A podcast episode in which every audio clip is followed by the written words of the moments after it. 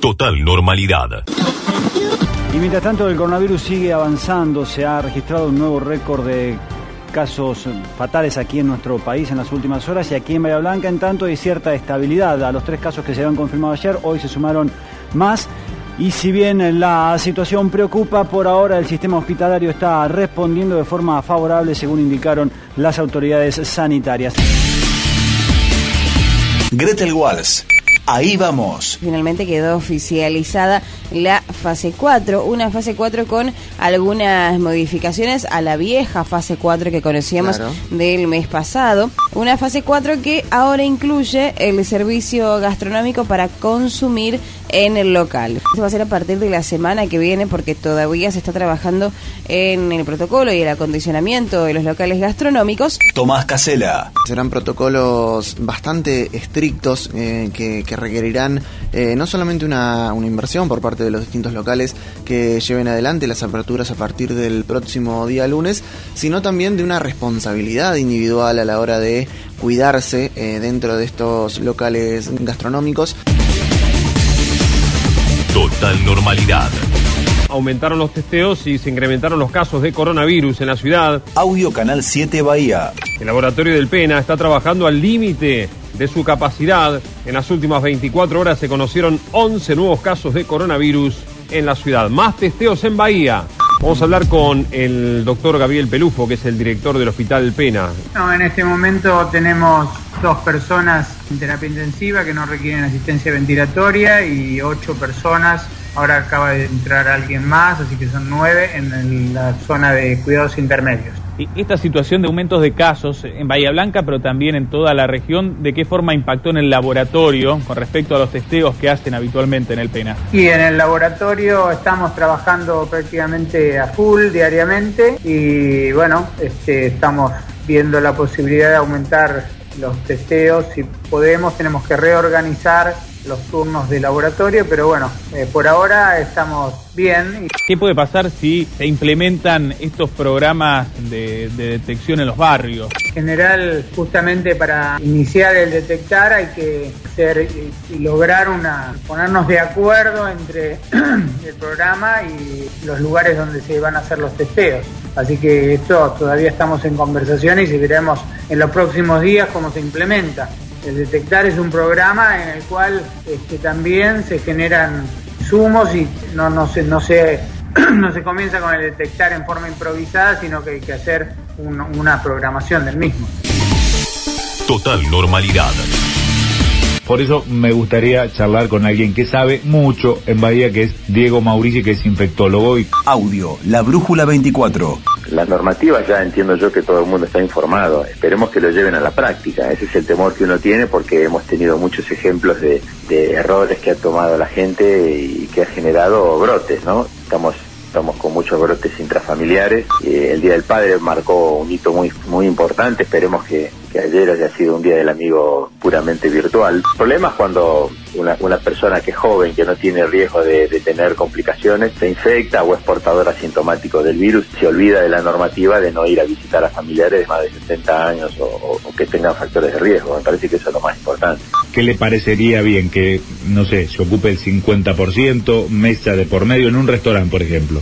Sí, sí, el, aforo, o sea, la cantidad de gente que va a un lugar, eso hay que, hay que tenerlo bien determinado. Después el lugar tiene que estar bien ventilado. Y lo que uno más pide es que si pueden ir el núcleo familiar, digamos, ¿no? Que el núcleo familiar vaya a cenar o salga afuera, está bien. El tema es cuando se reúnen varias personas de distintas familias, ese es el problema. Doctor, ¿usted cree como algunos que el bicho este, el coronavirus, podrá retirarse así como llegó, podría retirarse o no? Más allá de los diagnósticos que uno puede llegar a hacer, se dice que hay 10 veces más personas que se han infectado o, el portador asintomático es el 40% más, digamos. Así que uno pensaría que hay más, más población infectada con inmunidad y eso hace que por ahí el virus pueda diseminarse con menos, menos eh, velocidad. Pero bueno, nosotros estamos en un estadio inicial acá en Bahía Blanca. ¿no? Para los infectólogos va a ser todo una anécdota, decir, mira, yo atravesé una pandemia como infectólogo, ¿no? Nos ha costado todos poder este, dar una respuesta adecuada estamos aprendiendo todos los días y bueno, pero en, en, grupo y con todo los, el personal de salud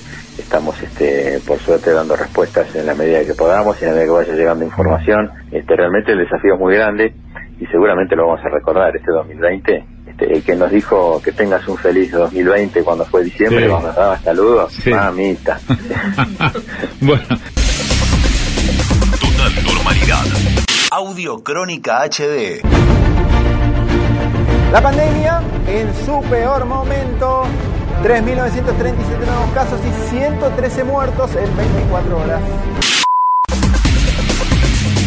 Dice, y bueno, ¿y cuándo estará la vacuna? Audio TN. ¿Cuándo estará la, la salida a esto? Y hay una, una noticia que, que ayer mm, cobró impulso, pero hay que tener eh, mucha cautela, que es eh, el avance de la vacuna Oxford, que demostró que en fase 1-2 demostró que no es, que es segura y que además que tuvo una eficacia y que generó anticuerpos en 1077 pacientes. Si es eficaz y avanza, podría haber producción de vacunas hacia fin de año, a más tardar hacia enero.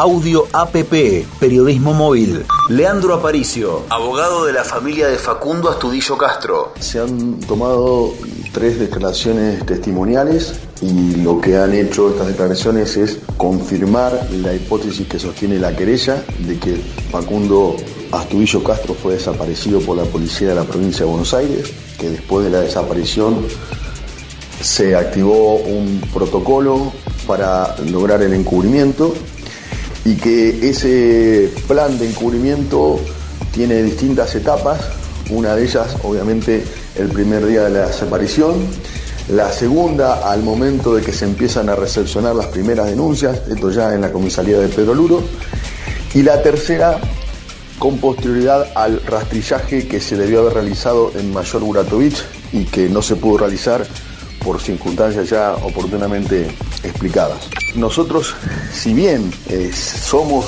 prudentes, necesitamos también que quede muy claro que hoy, en el día de la fecha, en vez de ocho, tenemos nueve policías individualizados en la desaparición y en el encubrimiento de Facundo Astudillo Castro.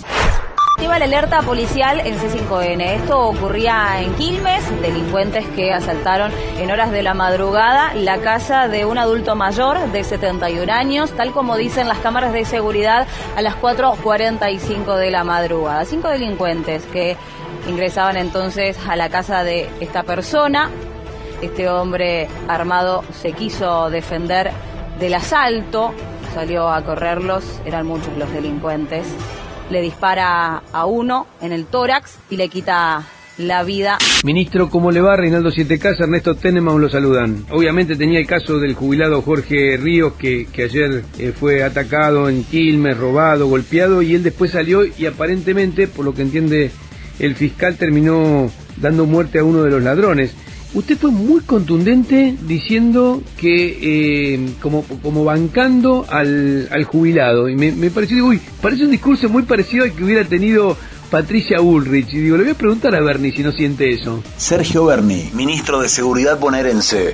El señor Ríos esa mañana no se levantó con ganas de matar a nadie. No solamente lo invadieron, lo invadieron cinco personas, lo torturaron y además nosotros ahora estamos siguiendo de cerca la investigación y aparte aparentemente estar involucrado personas de Barra Brava. Uno de los delincuentes que lo abordó sería liberado hace muy poco cuando la justicia liberó discriminadamente delincuentes. Así que me parece... ¿Y por, por el- por la pandemia, un- por el COVID? por- sí, por el COVID. Entonces me parece eh, que sería muy injusto que la justicia libere los delincuentes para que maten y después las pobres víctimas que somos la, la sociedad en su conjunto tengamos que pagar las irresponsabilidades de la justicia. Me parece que la justicia está más preocupada por defender los derechos de los delincuentes, que obviamente los tienen, pero también la sociedad tenemos derechos.